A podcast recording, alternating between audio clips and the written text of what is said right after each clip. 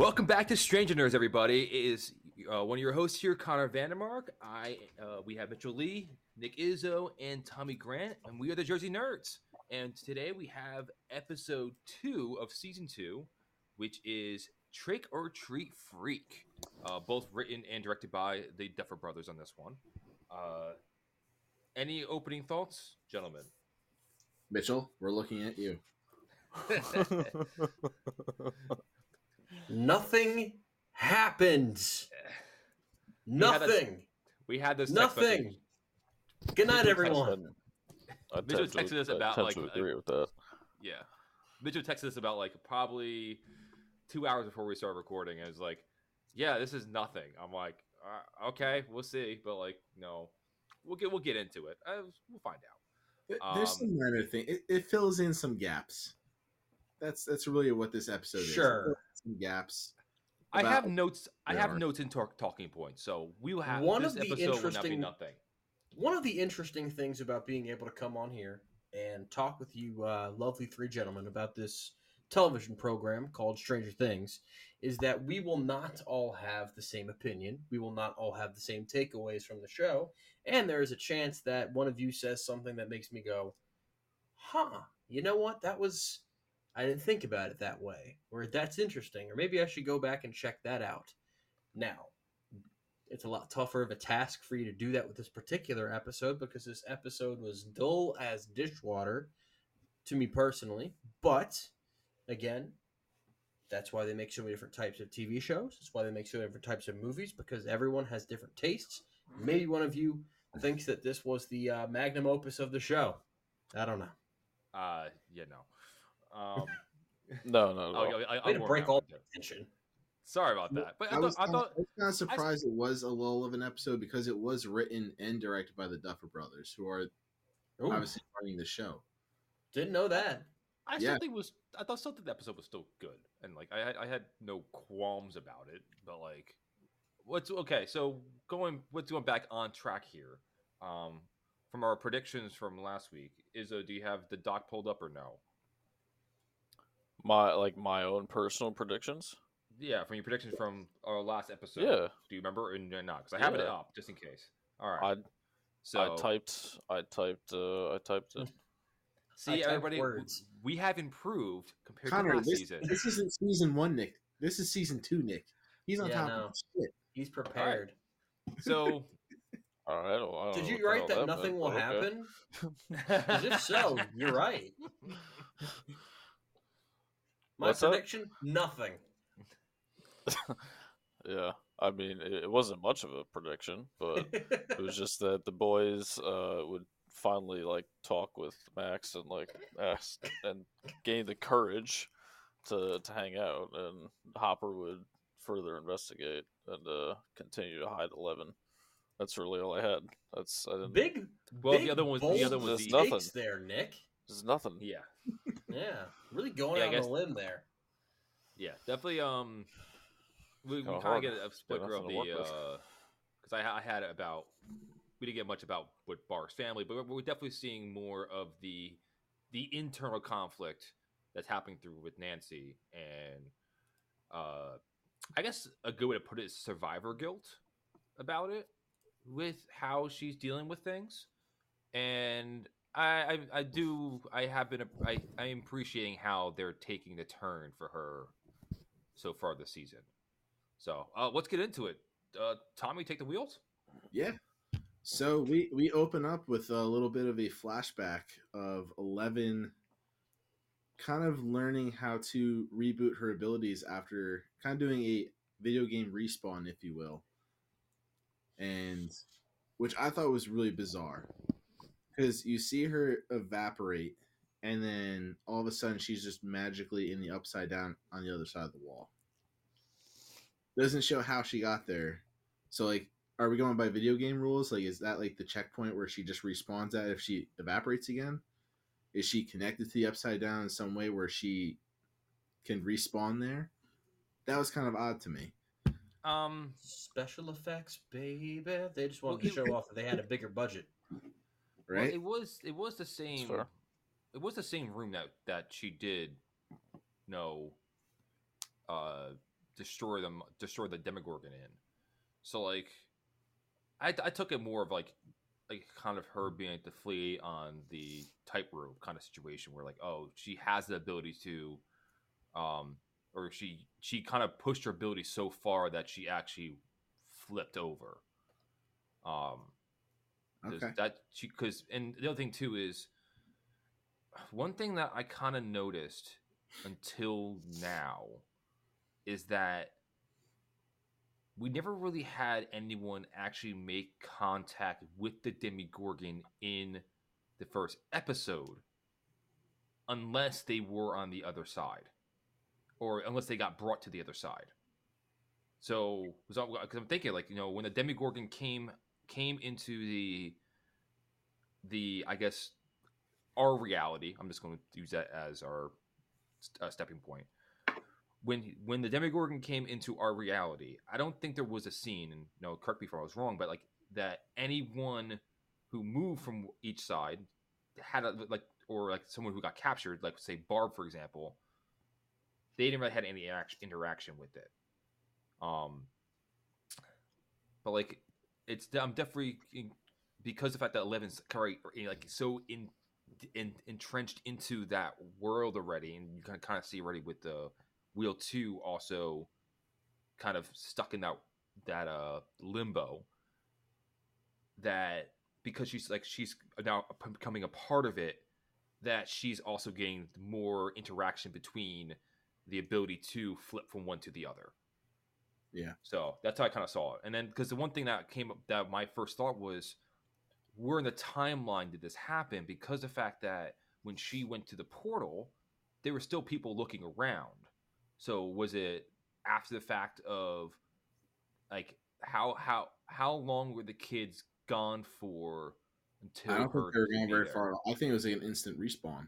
That's why I thought. Oh, I thought it was like instantaneous, and she Or was like- waiting for it to be clear until her, her to get.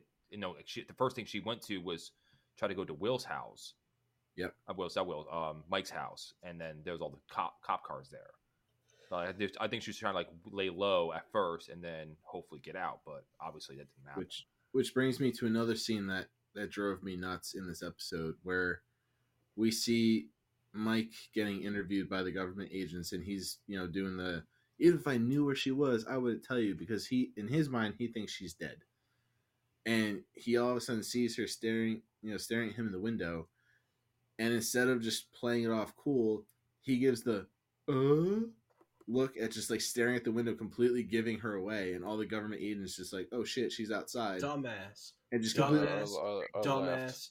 Dumbass. Man was just glaring, almost like almost like Rudolph pointing the way New, on uh, on New Year's on, on Christmas. Like, Like- she's right there. Hopper Hopper should make discreet his word of the day because he just did not I agree. understand how to be discreet in that scene. He just completely gave Elle away, and she had to basically run to the woods, where we eventually see her run into Hopper. Um, Um, honestly, I will fight back on that a little bit because, like, I don't blame Mike in that situation because the fact that he just saw, let's be real, it's Mike's love interest, just evaporating in front of himself.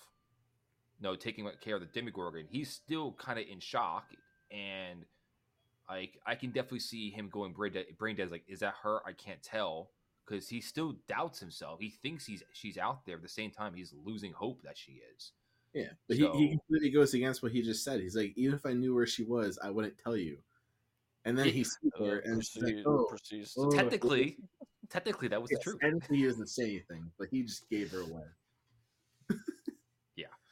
Yep. So then we, so then after that, we shift over to Eleven and Hopper's little relationship, the father daughter relationship they're starting to grow, and she just kind of sneaks up on Hopper and scares the shit out of him wearing the costume. Which, going back to our episode from last week, last week, Mitchell, that was a clear, clear shot of an ET reference with the little sheet over the head costume. Yeah, we- I mean, I, I don't, I don't know if it's quite as blatant as some of the other stuff, but to me, I, I was thinking a little bit more of just like random generic costume. But I mean, I guess it's a good reference because I wasn't thinking about it. Yep, that was definitely an ET reference because I think that's what they end up putting on ET when they go out trick or treating too, wasn't it? Didn't Mhm. ET? So I, th- I think Yeah. that's Yeah, I think that's what it was. So no, you. It, Tommy's got a much keener eye than me when it comes to this kind of thing. it's it's the useless knowledge that's up in my brain, Good for something. yeah. and this is why we do a podcast. But so yeah, so then we see Hopper and Eleven kind of talking about going out, and Hopper basically teaches her about compromise and how he doesn't want her going out trick or treating because he's afraid. He's like, we don't take risks. You know, taking risks for people, you know, stupid. We're not stupid.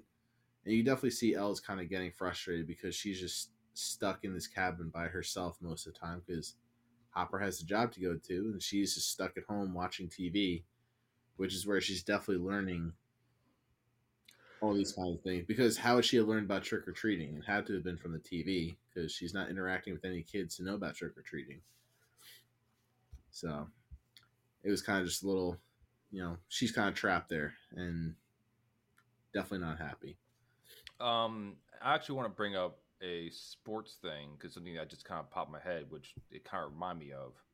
Um, so I know what happens with hockey with the professional players coming over, and when like, especially like, like Russians or uh, Czech players like learning English, that they would learn English through the TV sometimes. Like I know, for example, when the Devils players Patrik Elias, his first expressions that he like like his some of his teammates are like, "What are you even talking about?" I was like, "Oh, I watched this on this TV show," and like they would actually pick up mannerisms that they think are, you know, in their case, they think are American that are you know everyday kind of phrases, but actually just kind of like catchphrases used in these shows, and I you can kind of start seeing Elle start having that now, where she's, you know, I I definitely I'm waiting to hear a lot more of her making catchphrases that you know are from television shows that could even be from you know 20 or 30 years old that she's just been watching on TV. Yeah, that's a good point. We'll have to keep an ear out for that too. Um, but then we shift over to the Byers house, and Nancy goes to wake up Will, and oh no, Will's not in his room, and she just instantly goes to a panic attack of holy shit, where the hell is Will? She runs to ask Jonathan, and it's almost like a repeat of season one, episode one, where it's just like, "Did you wake Will up? No, I didn't." And she starts just storming around the house and barges right into the bathroom, and Will's just like, "Just trying to take a piss here." And I, by the way he was standing, I don't think he was peeing. I think he was probably throwing up another one of those little slug things. But that's just my personal thing. No, I thought the same thing. That was my, I- that was my first I instinct. thought, yeah. So, and then she finds a bunch of his drawings, which are kind of showing that big. I don't even know how to describe a type monster, but like that spider-looking demon monster. Looks like yeah, Connor, giant do you have a tentacles to me. D&D monster that might relate to this creature? No, but the first thing I thought was Daddy Longlegs, like those little spider things. Yeah, so let's call it demon demon daddy long legs for now. so, so Joyce finds a bunch of drawings of the uh, demon daddy long legs that Will was drawing. So she kind of asks him like, "Hey, like, are you having episodes again? You know, what's going on?" And Will just kind of plays it off, and you know, it's just his imagination kind of kind of deal. But so you definitely see Will's trying to cover up stuff. He's definitely being more secretive. I don't know if it's just to spare Joyce, you know, her feelings, or if he's just too scared to say anything. I want. I I, kind want of got on. Uh, I kind of got the vibe of just like I just don't really want to talk about that kind of thing right now. He wants to be just normal. Yeah, but I mean, it, it's been a whole year since everything's happened. So like, I feel like But people are still coming up to him and calling him what Ghost Boy, zombie boy. Not a very Zombie Boy, not a very creative nickname, but you know he's still getting that. It, it fits the bill though. That's, Sure. that's the that's the problem. And I want I want to go right into the uh, other scene where uh, Hopper and Joyce are speaking. Yeah. Because the fact that props to Joyce though, to having a keen eye. Like, no, that's my front. That's my front door. yeah, And like she's like, no, this is this is an actual episode. Like I know I'm worried about him, but still things aren't right with him. And Hopper doesn't make the point like, oh, it still could be PST, PTSD, which again, that is a very real occurrence where those P, uh, PTSD survivors feel like they're in the actual situation, and like it, is, it doesn't have to be when it comes to like a um again like any traumatic event can can cause these kind of things. It has to be a war, Yeah. but it can just be just regular abuse and situations like that, and like this to recognize like oh that's my front door and this is something that we haven't seen before and this this is something that you know maybe something he's in the upside down or something he's manifesting and Well, you know Hopper's trying to shut that down like trying to calm her down and you, well, you get this, you get don't this know either. Um, that we don't, we as the audience don't know either, but we know he was hiding in his little makeshift fort in the woods in the Upside Down, yeah which was behind his house. We don't know what he saw in the Upside Down during that whole week he was there, yeah because the events of season one took place over a full week. So he was there. He probably saw this demon too. So he might be having PTSD flashbacks from those events that we never just saw. And that's probably why he's that's might be why he's freaking out more because he's seen this thing before, but now he constantly is having more flashbacks of it a year later. But Yeah. we as the audience and Joyce and Hopper don't know about this creature. And then you start getting the, the you get into I guess the second love triangle of the relationship with Joyce and Hopper, and then you can definitely tell like oh they definitely had something back in high school, um like talking about them sharing cigarettes underneath the uh underneath the stairway I think it was a stairway they talked about um Which, which and we know Nick is very against. Nick was very anti Hopper Joyce a few episodes ago. So Nick, what would you Yeah. think? You think Hopper and Joyce were ever a thing? Could they be a thing again? I, I mean, I think they definitely can, but do I want it to happen? I mean, probably not. Just Well, not. are just you- not interested. Just not. Just not interested in seeing it. That's No? all. I gotta say though You suck. Like, um, I, the one thing that because I kind of feel bad for um, what's his face name? Bob. Is it Bob? Yeah. Uh, Yeah. I kind of feel bad for Bob because Well, like, it's it's Samwise Gamgee, but Yeah, yeah, I know. It- it- you can call him. um, so because like Bob has no idea what traumatic shit they did actually went like they know like oh him disappearing for the week but like the actual events that went down are much more detailed and crazier than anyone would ever believe and that's kind of a bonding moment that or i want to say uh, bonding is a part of it but like the that um shared experience that both hopper and joyce had through this through that event is something that kind of keeps that connection together between them yeah. Now, do you think Bob will ever find out about what actually happened to Will, or do you think he's gonna be left in the dark for most of this episode or season? Uh something's gonna something's gonna break. Usually it's it's something where it's it's building up to be a well, i'm trying to think of the right word. It- it's like a a weak point in the structure of the relationship that can definitely be exploited. And it's something where i can definitely see the directors um, and the writers like yeah we can definitely use this as a good good um, inflection point of cr- creating a conflict within the Byers household again. Or could Bob just be a secret undercover agent to make sure that Joyce stays quiet? That could be too. I didn't think about that until now, but uh, that's that's that's also a very good point because who knows? we will see in good time. And then uh, one other quick scene that I want to cover real quick before we go into the the party's little story because we see the government workers going into the upside down with a camera system, and it looked like they were repairing some sort of radio or electronic system. I'm not quite sure what it was, but we definitely see them kind of operating in the upside down, which I thought was interesting. And they don't really give much detail other than the fact that they went in to repair something and it restored some sort of connection to power. What do you guys think was going on? Like any good scientist collecting data. Yeah, definitely seemed like he was repairing some like antenna type, you know, thing that also provided like you know, visibility of the surrounding area. But I, I was also surprised that like he was able to do it without a hitch. Like, Yeah. I feel like if uh, you know, if if there are other multiple demigorgons or monsters out there, I feel like they would easily know, like, hey, this one spot just happens to have this random thing in a yellow suit. Like, let me attack it.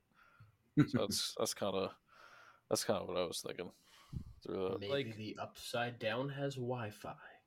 yeah, right. So I guess. one thing that I, that's something that did, did caught in my mind too is we haven't heard anything about any more demigorgon attacks. So why is that? Because we never had any indication that like because we knew that there were multiple demigorgons, but we never had confirmation that multiple died. No, because we saw all those eggs at one point, so we know that there was more being created.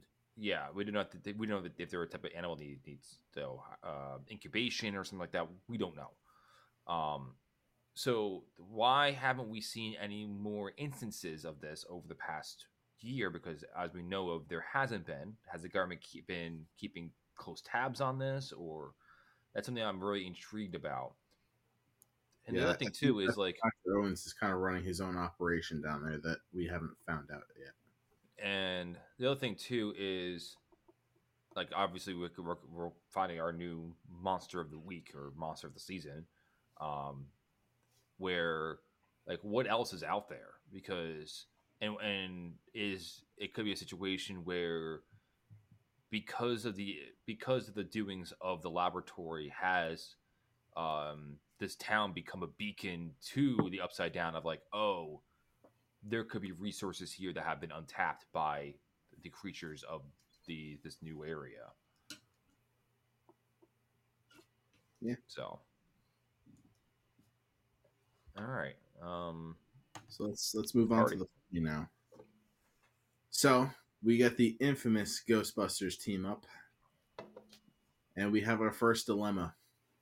There were two Venkmans, and there's definitely a little argument between Mike and Lucas, which I thought was hysterical because they Lucas pulls that great line of, "Why can't I be Venkman? Is it because I'm black?" I was just waiting for Mike to give a response, but they never give it. Yep. But for real though, like Yep.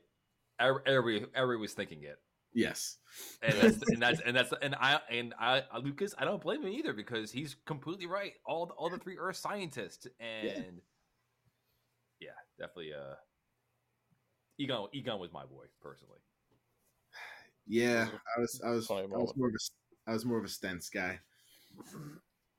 I was more of a let's put on a better movie guy, but Oh come Aw. on! I literally just drove past that building literally. I like ago. Ghostbusters. I just don't love it. But I'm kind of Yeah. in the same boat there. I never cared ever care enough. for. Ghostbusters two, uh, every other Ghostbusters movie since then has been worse though, by far. Did you see the new Ghostbusters that has Mike in it? Actually, the the Paul Rudd one isn't bad. Yeah, that think one. so. That one's. It's a lot better than Ghostbusters two, and a lot better than that 2016 one with Melissa McCarthy. that one doesn't exist in my mind. It does exist. I saw it. Nope, It exists. It does exist. It's bad. It's horrible, but it exists. Nope. I watched it once and I burned it out of my memory, and it does not exist anymore. Yeah, at least you watched it once. Gave it a gave it a You chance. tried. You tried. I mean, the fact that you had Bill Murray in the movie and just completely wasted his character didn't even make Well, I feel him like like, they, a, they did that in every other Ghostbusters movie since. I mean, I've never wanted to punch someone in the face more than Rick Moranis in Ghostbusters 2, but yeah, but Bill Murray at least was in as a Ghostbuster in the the remake movie that they came out or the sequel. The 2016 one, he wasn't a Ghostbuster. He was just some random dude that they're like, oh, a guy in a coat. yeah, like oh, we'll have the actor here as a cameo, but not actually play his character in a Ghostbusters movie. But we digress. yeah, Back to Dustin alerting the party of that just nightmarish embarrassment that they have. They all go to school in their costumes, and it's just that realization of like, oh shit, no one else is in costume. We're We've old enough now, like no one wears their costumes anymore. thank God we never had that issue in school. But That's true. I Dustin just just said goes we've all school. been there, where Where- everyone I don't think maybe not maybe not for Halloween specifically, but where like you thought that everyone was going to be doing something, and then that ends up not being the case, or vice versa. You thought, ah, no one's going to be doing that, and then everyone is. I need I need more Mm. details to the story. I'm trying to think of specifics, but I'm blanking. Okay. But one thing I don't get is that like this is the same school where they're at last year, correct? Like As far as I know, they're still in the same school. I'm not so sure. like why why the sudden change is my thing. Like if they if they went to high school, like an actual like you know transition from middle school to high school, and that was a situation, I could see that. yeah. But like because of the fact that it was like it's still status quo from year to year of like same group of you know age demographic, then that that was like that was kind of weird to me. I'm like like is was there actually some memo out like don't wear costumes or something? Like I don't know. Yeah, it, it was just that awkward thing. But so then we see another awkward encounter of Dustin and Lucas trying to figure out how to approach Max and how to talk to her. And all they were trying to do was just invite her out trick or treating. But it's just like that awkward, like, oh, we'll, we'll just wait till after class. And it's like they're about to go out, up and ask her, and then all of a sudden she just walks away. Oh, we'll- we'll, just get her later. No big deal. But it, it was just funny just seeing that like awkwardness of like just how hard it was back in those days just to approach a girl and ask her something simple. And when they finally did approach her, it was also awkward as hell, where they were stuttering over themselves. Uh-huh. Uh, Yes. uh, what was the word that she used? Pedantic. I can't think of the name of the uh, exact Mm, word. yes, quite pedantic. Uh, and, Shallow like, and pedantic. and I don't think it was pedantic, but so, so I know it started with was, P, but um, I think it starts with an S. no, it was definitely started with P. oh, man, what was it? It started with an S. No, I don't. Uh, But but anyway, it was just that kind of Oh, No. yeah, that is definitely we have all definitely been there. I know I have. I was that awkward kid in middle school. Nah, my I always had 100% Riz on lockdown. No, I didn't. Your Riz was still hiding in a shadow decades before you even got to it. Hey, you shut the hell up now. Let me keep the facade. I was always a pimp. Look, I last saw you in middle school where you just had no Riz. No. Negative, negative amounts of Neither game. of us had any. Negative No, amounts. I, I was just about to say, man, don't don't go throwing me under the bus when I you should be right there was- next to me. I just said I was the awkward kid in middle school. we all were but yeah so after that we we shift over a little bit to nancy dealing with more ptsd episodes. And she's definitely kind of just you know like connor mentioned earlier kind of survivor's guilt. I don't even know if it's survivor's guilt. I think it's more of the she just feels guilty that she abandoned barb. Yeah, yeah, because definitely. had she not gone upstairs to just you know sleep with steve and abandon her friend her friend might still be alive. But on the same token had had nancy left with barb would they have been attacked on the way home? Because barb had already cut her hand. She was bleeding. So i'm almost curious if uh, maybe if she, if she went with barb if they both would have been attacked on the way home. It's a I think they possibility because of the fact. to her car, but Yeah. yeah, because they parked several blocks away, so you know they still had to walk to the car if they were to leave. So maybe sleeping with Steve is what saved Nancy's life that night. Presumptuous. Hmm. Interesting theory. So yeah, so but Hmm. yeah, we, we get Nancy just kind of struggling with it, and you know she proposes to Steve that they tell Barb's parents about what actually happened, and Steve finally having a little bit of a brain, you know, reminds her like, hey, like the government could do a lot worse if we actually fessed up and told them what happened. Like they, everybody knows they kind of got off lucky, and they have to be reminded of that. Like they could have been thrown in jail. They they could have been killed and just covered up, just like everyone else was. So I have it's a fine line of like, don't say anything because we could be really fucked if we do. Like the reason. Hold on, I, thought I Go started to cut you off there. Um, No, all you, Connor. and so as the, the first time watcher of the show, I can definitely now start seeing where Mitchell is liking Steve a little more. Um, again, I we're I, I this is my you. first time through, but I think it's because of the fact that Nancy's Nancy's rubbing off on Steve, like her personality. Uh, And that's why like Barb was in trouble in the first place. and yeah, because dumb dumbass Steve caused issues. Come on, dumbass Steve. Uh, That's Uh, not his first name. Come on. I know. I could see why you like him, dumbass Steve. That's how you like him. Fucking idiot like you. Like what? you just complimented Uh, him and then just dumbass, Well, I'm saying I can see why you like him. because before like dumbass. Like you can see now where like how Steve views the relationship has changed in my opinion.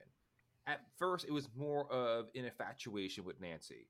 Now it's actual he's actually putting the work into the relationship where no like the first scene we see him and Nancy together in this episode is him actually doing the schoolwork and like keeping his mouth shut and actually focusing. I'm like, okay, this is good.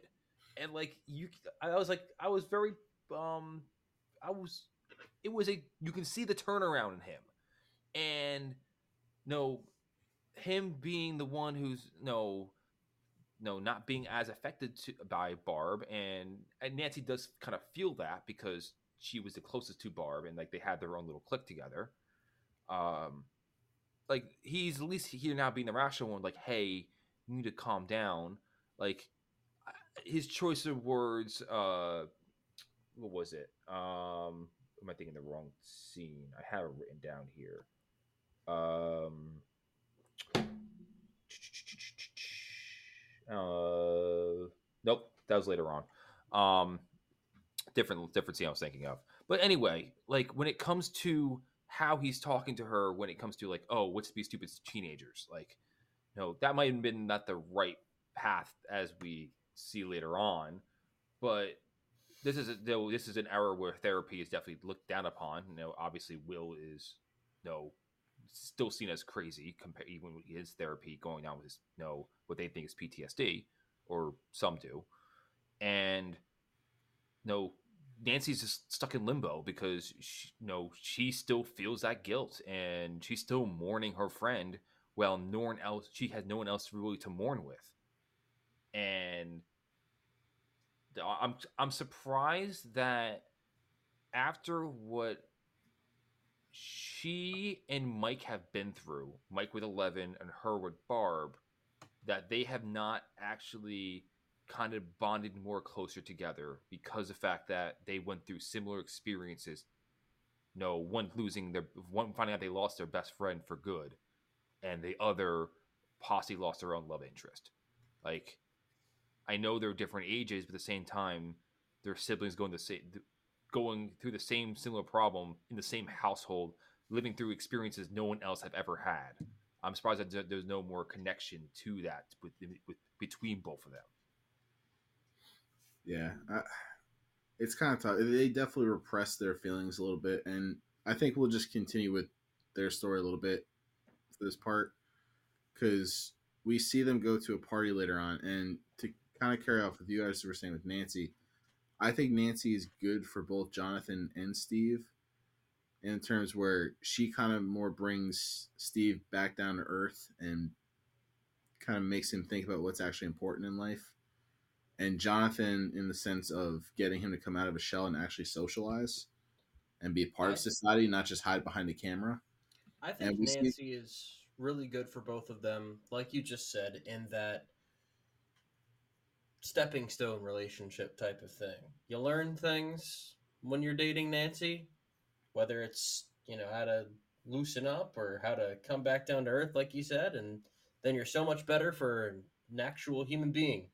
And that kind of makes it more, and that's what, in my eyes, makes it such a good, interesting kind of love triangle trio because you see Steve and Jonathan both kind of cling to Nancy, and that's what makes them compete with each other.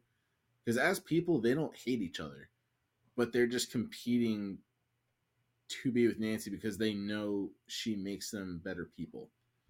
And, And- and, and then on the flip side, you have Nancy who's actually now spiraling, Yes. which I thought was a really interesting flip on the whole thing. Yes, because we see her getting trashed, which was a little funny scene where she kind of asked that you know the kid like, "Hey, what's in this?" and it's just pure fuel, baby, and just flashback, you know, Rutgers Just Rutgers party it. days and college Hold on. parties.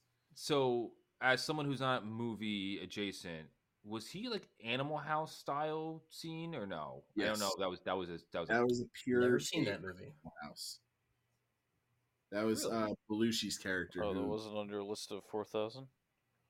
It's on the list. It is on the list.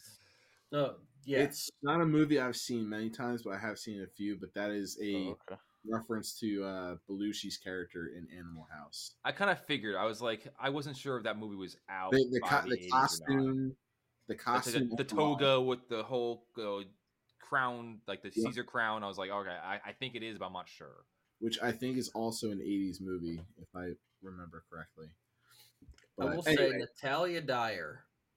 I'm a big fan of her work in this series. I do think she's very strong as Nancy. Yes, Not good acting like she's drunk. No, that's the Uh, same I, thing. I, was about to- I, I thought she played that more like she had just sustained a head injury or was undergoing like she had anesthesia administered to her and she's in that kind of loopy phase. yeah. Well, she's. I mean, she's a very, very petite girl, so I think she only had one couple. 10 mile per hour winds would knock her over. Exactly, but I think she only had one cup of you know the pure fuel drink that she was having, and she went back for seconds, but it definitely hit her pretty hard. You can tell. Oh, yeah. You have Steve shockingly be responsible. The guy who got her to drink in the first place last season. Is now- Shockingly. I oh, Shut the fuck up. He was the one who peer pressured her into drinking last season. And now all of a sudden he's like, "Hey, you can whoa, peer pressure someone and still be like, hey, I'm going to peer pressure you, but I've got your back. yeah." But Clearly, You you were being peer pressured by the wrong people. with how Steve was last season, you'd expect him to be the party boy and kind of be getting trashed at this party, but he was just kind of playing it cool and hanging out, just having a good time, which you know was good. But then Nancy kind of just took a little plunge off and just didn't want to hear anything from from Steve because she was just upset and angry and Steve just you know being a stupid guy like we all are just had no idea why and didn't know how to handle it. And That's the thing. But Steve then you- was stupid in one aspect. You I don't wanna- leave that girl by herself. no, yeah, No, you make sure she gets home True. safely. yes. Steve, It was a wanna- poor, poor move. You're at a college party. Your girlfriend's definitely upset and drunk. That's not the time to say that. You know, regardless of what she says, that's not the time to pull the. You know what? I'm just gonna leave you. you Okay. make sure she's Oh. safe, and then you get things figured out later. But had he done that, we wouldn't have gotten the look on Jonathan's face when he sees Steve leave. You can see the expression on his face kind of change. Go, oh shit, this is my chance. Yeah, And he swoops in. Like you saw his face. I was like, God damn it, Jonathan. But yeah. I actively said when I saw that, I said, "Piece of shit." That's no. That's so the, come on, the man. last, the last scene with for this little group, the last scene with Jonathan and Nancy bothers me. We see her, we see him bring her home and tuck her into bed. My biggest question: Where the fuck were Nancy's parents? How did he just? yes, thank you, thank you. Like, it could not have been that late at night because this takes place the same night as what we'll get to in a bit as trick or treating with the party. So it had to have been at least eight, nine, maybe ten o'clock at the latest. Her parents had to have been up. no, it was nine. It could Like remember, I'm sorry, like if you if They were at the club. if I came home carrying a drunk girl, someone would have heard me come into the house. My parents would be like, Yeah. "What's going on?" Like that would not have been a quiet entry. Where the fuck were they? And like, I- did he I- have I- key, did he have keys to get in? Was No. the door unlocked? I, I'm assuming like, Nancy what- had a like, what They gave they gave Jonathan a house key before uh, season two got started. Yeah, right. and like Oh, it isn't okay. like he's, he can go They to the went to Home either. Depot and made copies. no, Jonathan stole a key Oh, and So- made copies. That scene went a completely different way that I expected it to because because it was before nine o'clock because of the fact that no John Jonathan gave Will the nine o'clock deadline. We kind of skipped over, but like the whole Yeah, thing of Jonathan wanted to give Will his time to go trick or treating with the guys, and you know give him a little bit of freedom. And I guess let's talk about the scene now. He had another episode, and he freaked the hell out. And when he, when Mike and Will went back to the house, it was still. I I'm pretty sure there was like there was a time. It was him videotaping. There's a time signature on that on the the videotape. It was like said it still said it was like 8:05 or something when they're uh, trick or treating the rich kid area, the rich rich homes, and the um, so they're back before nine o'clock, and I and my gut was they're going to go to the basement and they're going to bump into Mike and Will, and they're going to have like a little, little powwow discussion. Nope, right to the bedroom. Like, how'd you do that? Yeah, that, that was impressive. and honestly, had Jonathan been a bad person, that scene could have ended a lot darker than what. Oh yeah, I was like, please don't do it. Please don't do it. Yeah. And like e- even just the creepy ass, like he could have laid in bed with her, did something really creepy, but like nah, he just tucked her in. and was like, all right, see you later. His face is creepy enough. I'm sorry. Well, that's the thing. That, Like that he dude's has got that a appearance. where it's disgusting like- face. Yeah, it could have pulled off a really dark scene, but thankfully we didn't get that. Um, because I brought it up, I want to um bring up the Halloween stuff with the the with the the party. Yeah. Um. Yeah, I thought the first thing because they made a comment. Top candy bar. Yes. All right. So yeah, I want to discuss this. I, I put in my notes like top candy bar. We have to, we have to discuss this. Yes, it has to be discussed. So Dustin was the big fan of Three Musketeers. I'm on the same page. Three Musketeers was usually my go-to. I don't know what it is. I always love Three Musketeers. That and Twix bars. Those are my top two. You're doing all right, Tommy. Usually you get on the mic and you say some really dumb shit, but this time I think you got a you got a good take. Wow. Okay. Let's hear yours, Um, Mitchell, Mitchell, the uh, I have the utmost respect for your opinions. No, you don't. The fact that we share the same humbles me. Um, I would Thank also put Kit Kat in there because I like my candy to have a little bit of a crunch to it. Um, but Three Musketeers and Twix are also fantastic. But Kit Kat would be my number one. Nick. I I am actually shocked to hear that because that is also my number one, followed by Reese's. Get the fuck out. Oh, of here. okay. Number two is weak. Hold- I'm hold- not a chocolate peanut butter guy. Hold on. Reese's Reese's. Are we are talking traditional Reese's, Reese's Pieces? What, what are we talking here? Reese's Puff cereal. Well, just whatever, whichever one, just in general. Okay, that okay. Just- I will. As someone who does like peanut butter, and no, it stinks that I d- am dating someone who is allergic to anything nuts. Um, so the ratio Filling of chocolate to joke peanut there. butter, the, the re- I- I ratio of chocolate to peanut butter is very important when it comes to Reese's cups and what their sizes are, because that ratio is very important. Not my top candy, but I still like them a lot. Um, my number one it might be a more of a left field thing, but the hundred grand bar underrated and amazing because it has the Why caramel. can't you just be normal? No, I never. The- Pick no. something what? people have eaten. Dude. Um, they're they went off the shelf like they're they're good candy. Yeah, because you got them. Nah. you got the but- last He's bag. saying business just because of Ten you. of, the, ten of these Oh for me. God. Oh, look, they're all out. These are doing great. You got the But it- last but it- pack. but it has the crunch, it has the caramel, it has the chocolate. And Okay. my number two would probably so does be Twix, Connor. uh yeah, but I think it is a superior because it has a better caramel ratio. I You like my shut the caramel. It is not superior to Twix. He's got- oh my Food god! then tastes I- good. and he's then, got the caramel again- ratio figured out. Oh my Man, god! you would be great man. for a food show. Oh, I'd just be like, yeah, it tastes good. You're like, That's- oh, the that's- caramel that's ratio hilarious. is off on this. I one. love my It's food. ten percent lower than it was supposed to be. That's exactly what. It... uh, I'm very picky when it comes to that stuff. Um, and then the the other one would definitely be uh the better than Three Musketeers is definitely the Milky Way because you have that nice slight caramel layer on top of All the right, we're, we're moving on. Oh, is the caramel ratio on that one good enough for I- you? I love caramel, man. Yeah. All right, so yeah, I was gonna say he definitely This- is. the a Rumors Musketeers Caramel is guy. nougat and just it's boring. Just at least add a little flair onto that. It's boring. The dark the dark one is the best of the dark chocolate. It's a candy bar, not a about nougat? TV show. What is boring about nougat, sir? It's Explain really- yourself. Ted. Shut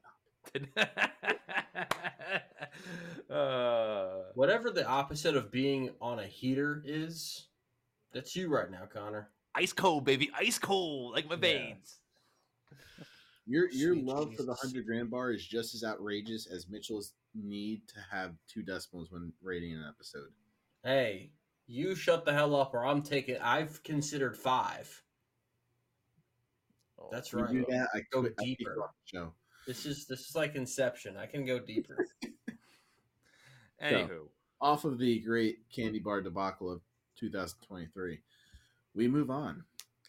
um, so what I want to get to other than candy was definitely the the kind of split of the party where you have the Lucas and Dustin definitely fawning over Mad Max, and then you have Will and Mike who are also in their own no. I won't say drama's not the right word, but like their own you situation. looking at my show notes. Thank you. I, I no, I wasn't looking at that in that case. Um, which again, you are right though.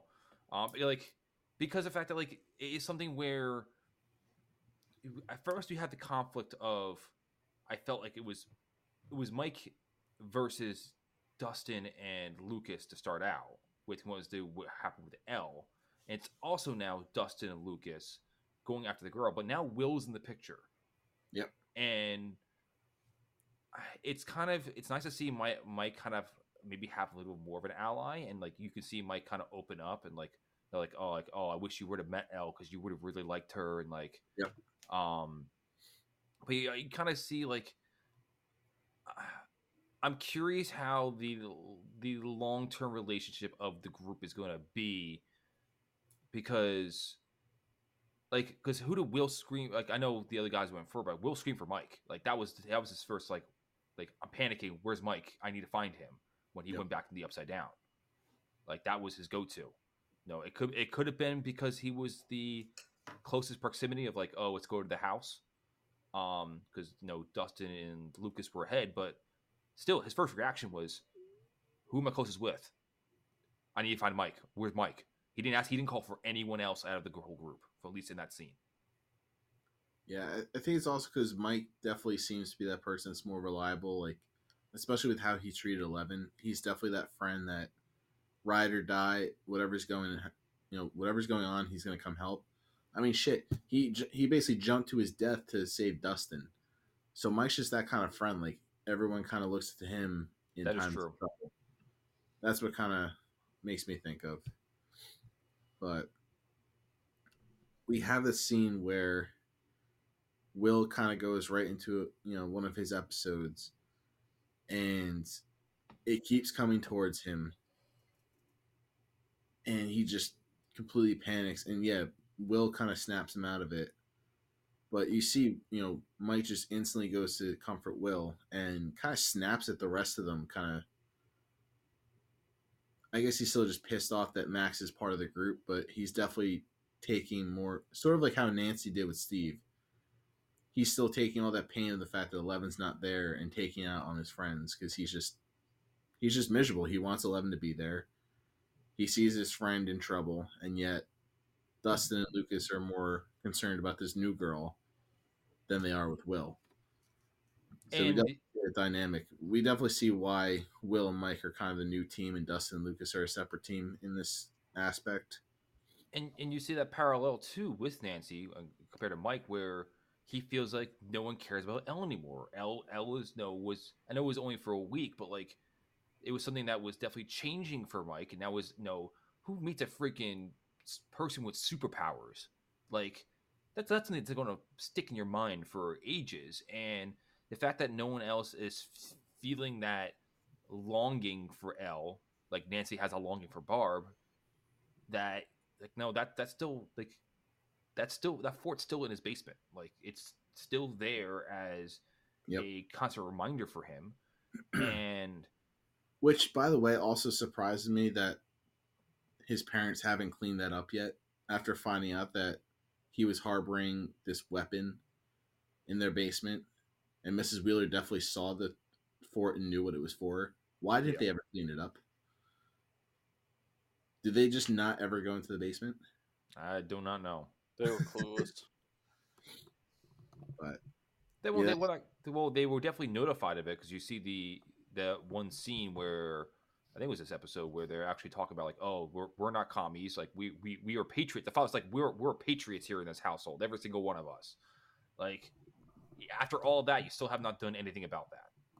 That little hidey hole for that for her. Um, but yeah, yeah, I think it's very interesting the the parallels between Mike and Nancy, and like like just talk to each other. Like you can at least trauma bond together. yeah, I mean, you, we see this at the end too with Will and Mike kind of trauma bonding when they get back to Mike's house, and Will kind of opens up and tells Mike, which again, he doesn't tell his brother, he doesn't tell his mom, but he tells Mike exactly what he sees, what's happening, what he's feeling. And don't tell Lucas or Dustin either. Yeah, which Yeah. I definitely saw as a big Lord of the Rings reference for those who have seen it at the end of the Fellowship of the Ring when Frodo finally decides to go on his own. And it's like, don't tell Sam, he won't understand. Like that's what I saw from this ep- from that little scene. True. It's good. It's good analogy. Yeah, but I'm not sure why Will doesn't want Dustin and Lucas to know, but he's definitely using Mike as his confidant, and we definitely see their relationship kind of strengthen in the scene. And you know, he also explains how he's feeling too, where he uh he's in the the limbo in between the worlds. Um what was the thing that they were they mentioned? I don't forget the um the analogy exactly where it's like um the, the not the tape deck, the um The flea and the acrobat is that what you're referring no to? no no no no like he sends like if it's like a thing you can we can switch slides on. We can see different photos. Oh, projector. yeah, not, not, that, that's Slide- right. projector. Slides. There's a certain there's a certain thing that they talk about that's that's from the 80s where you can rotate this this thing that you can have a, like a viewfinder you can rotate different images in it. And Oh, Will, yeah. and Will says like I'm I'm in the middle of both these worlds and I get bounced back and forth in them and I don't know how what to do about this. Like I'm literally transported to this other world. And i was like it was, it was I think it was very interesting where it was like another analogy of the flea and the tightrope, but like that's because remember Will has never heard of that analogy before, so this is his whole his own way to express how he's dealing with what's going on. Um, so I thought it was very interesting getting that that different perspective of how he's feeling of or how he feels about what's going on with his body and how he's living with this. Yeah. So before we wrap up, we have one more scene, but I want to quick jump back earlier in the episode to Hopper. Because one thing that is important is where he goes to investigate the uh, the pumpkin farms in the area and starts seeing all that kind of goo and residue all over the place. That's definitely important for later on in the season, but we definitely see we he sees that it's not just at this one or two farms; it's happening all over the place. That there's just some decay and you know kind of disease kind of spreading across the town. Just want to make sure that's mentioned because it is worth knowing. Yeah, I'm guessing that's some sort of, you know, Nick, Nick's I pumped with serial killers at large and monster rabbit- goo. but I, I like I don't know. Besides that, like I, I have no idea what what that is. That and we get one other scene with uh, kind of seeing how big of an asshole Billy is. Tries to run the party over while they're on their bikes on the road. Oof. Yep. That that scene I didn't want to skip over. It's a it's a pointless scene to the episode, but it just shows how abusive and just how big of an asshole Billy is as a person. Just It was the Definitely. most interesting scene in the episode for me personally because it gave us more insight into the new characters. Yeah. Yeah. And we haven't really seen a whole lot of Billy so far.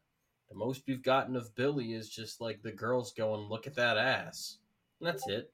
Yep. So it was it was good to actually see them have a conversation and uh, it definitely sets the standard for kind of hey, this is the relationship, and it, it's rocky.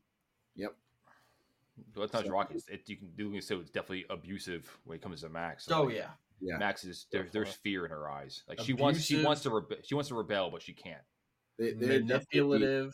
bad side of a step sibling relationship. Yeah. Do they go over what she did to the like they're in the town? I'm guessing at some point. 'Cause Uh, he's Oh, like, oh, like say it, like say it's your fault, like blah blah blah. Like, Yeah, I like I uh, don't remember. like. but- did they go into that? They, They I, I, I assume they will. I assume they did, but you know, they they do, but it's not it's not relevant to the plot at all. oh okay. uh, but it's covered throughout this season. Um, but we'll we'll find out. I'll I'll let you guys watch and see what happens. But in terms of overall plot, it's irrelevant. But they do explore more of the backstory and their parents and what happened.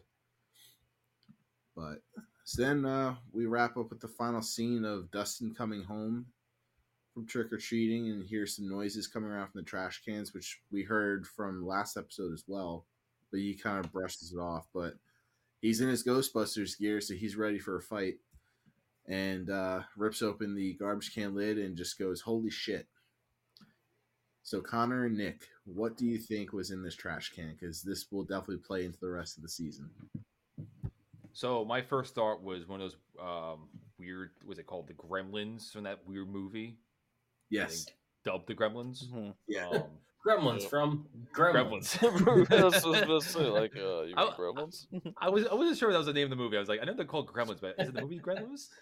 Um, but I do want to make the comment though, be um, that the noise that we heard from the trash can also came from the same scene where uh, Will was transported back to the Upside Down during trick or treating. You can hear the it's like sounds like Yes. a clicking sound Yeah. did and I was like, oh, yes, wh- wherever Will noticed that. was near was uh, now was also in Dustin's trash can twice now. So So what do we think it is? Oh If you had to take a guess, Um, and this will go into predictions for next episode because the next episode is titled "The Pollywog." So if that gives you any hints, that's a that's a that's a fucking Pokemon right there. that's yeah, pretty much. So, uh, based on that, I'm gonna say it's uh, uh the next uh monster variant, I guess, from from the Upside Down. That is uh, you know, a a, Well, that a Poliwag apparently. well now you just said it because it, it, I'm not going to say it now just in case for those who don't want to spoil for themselves. But I it clicked in my head. What it, what it, what, just say the name of the title of the next episode. So okay. So Okay. let's let's go into ratings. Um, I'll start. I'll give it a. Uh, I'll give it seven point three. It was good.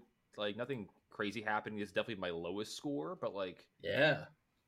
I thought it was a good episode. Still, like I was again. There was a lot of sprinkling of things. Like no, not according to what Mitchell said earlier. There's not nothing happening, but it's a lot of like. Again, we we talked for already an hour about this whole episode, and there was a lot of relevant stuff going on, but it isn't like nothing that's forward facing. There's nothing really grabbing the plot right now, and obviously, Dustin finding something that is not of this world is definitely going to be forward facing plot. Yeah, it, it was a relationship building episode. Gotta have them. Yep. yeah, I pretty much felt the same way. Definitely a uh, a filler episode of sorts. Uh, I'm I'm gonna be generous with a five and a half. Oof. I just uh, there was just nothing. There was just nothing going on. I just yeah, That's it. wow. nothing. Tommy. I, I'm gonna give it a six point eight. I same reasons as everybody else. There's no not much happening. It's not an episode that I look to rewatch because nothing it- it's not an exciting episode by any means, but it definitely has importance for the relationships that we're going to see kind of develop over the season. But yeah, six point eight is where I stand. Mitchell, I appreciate you grabbing the pen and paper so you're already writing down your score. Yep. So, um, my prediction for Mitchell's, I would say he gives it a six point two. Four. Well, you know I go two decimals. I said six point two four. I think the last one for you, bud.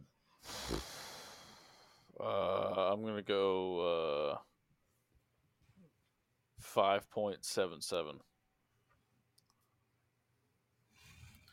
I'm going to go 5.93 just because Mitchell laughed at how ridiculously low Nick's. Oh man, you just I think you priced were- the right shit out think of you me. Oh my god, Playing Price is Right Um, rules for you. suck. You suck. So, so here's here's the thing. I just I just want to make something clear. We've been talking about this for an hour now, but you notice the most excited I got was when we were talking about like candy bars.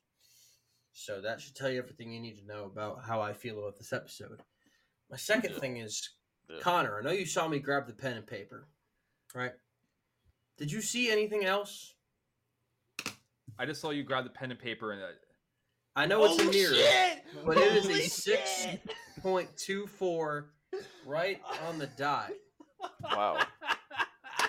oh shit! So Connor was uh right. Connor and I are now officially tied for exactly guessing Mitchell's rating. No, Yeah. you did not exactly guess that number. That was No, I do you said he- Yeah, he he did eight The, point fir- nine the five. first episode we did it on, I, I got it right.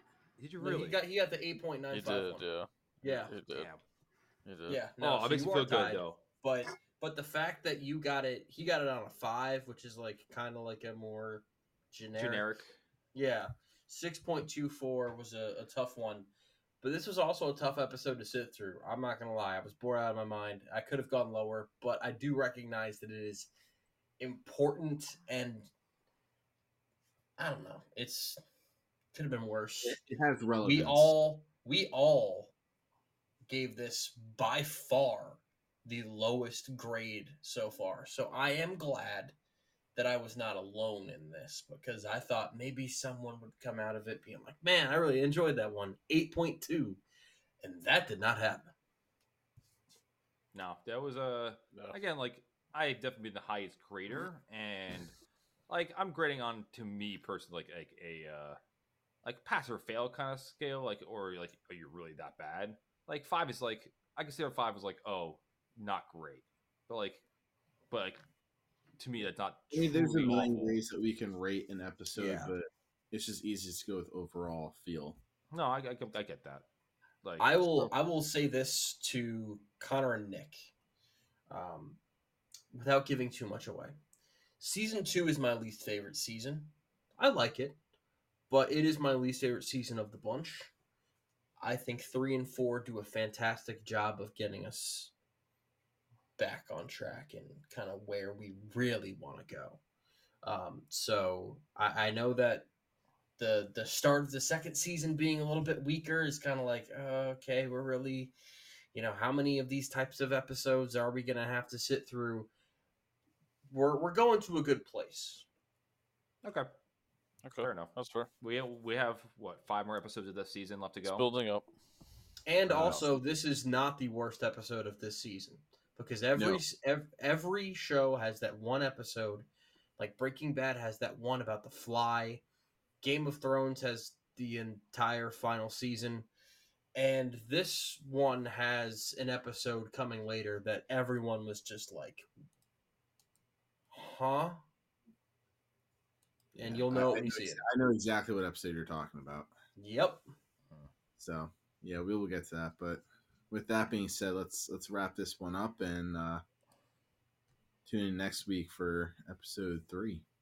Yeah, so uh, make sure you guys follow our um, our social media stuff. You know, Stranger Nerds on Instagram, Twitter, or X.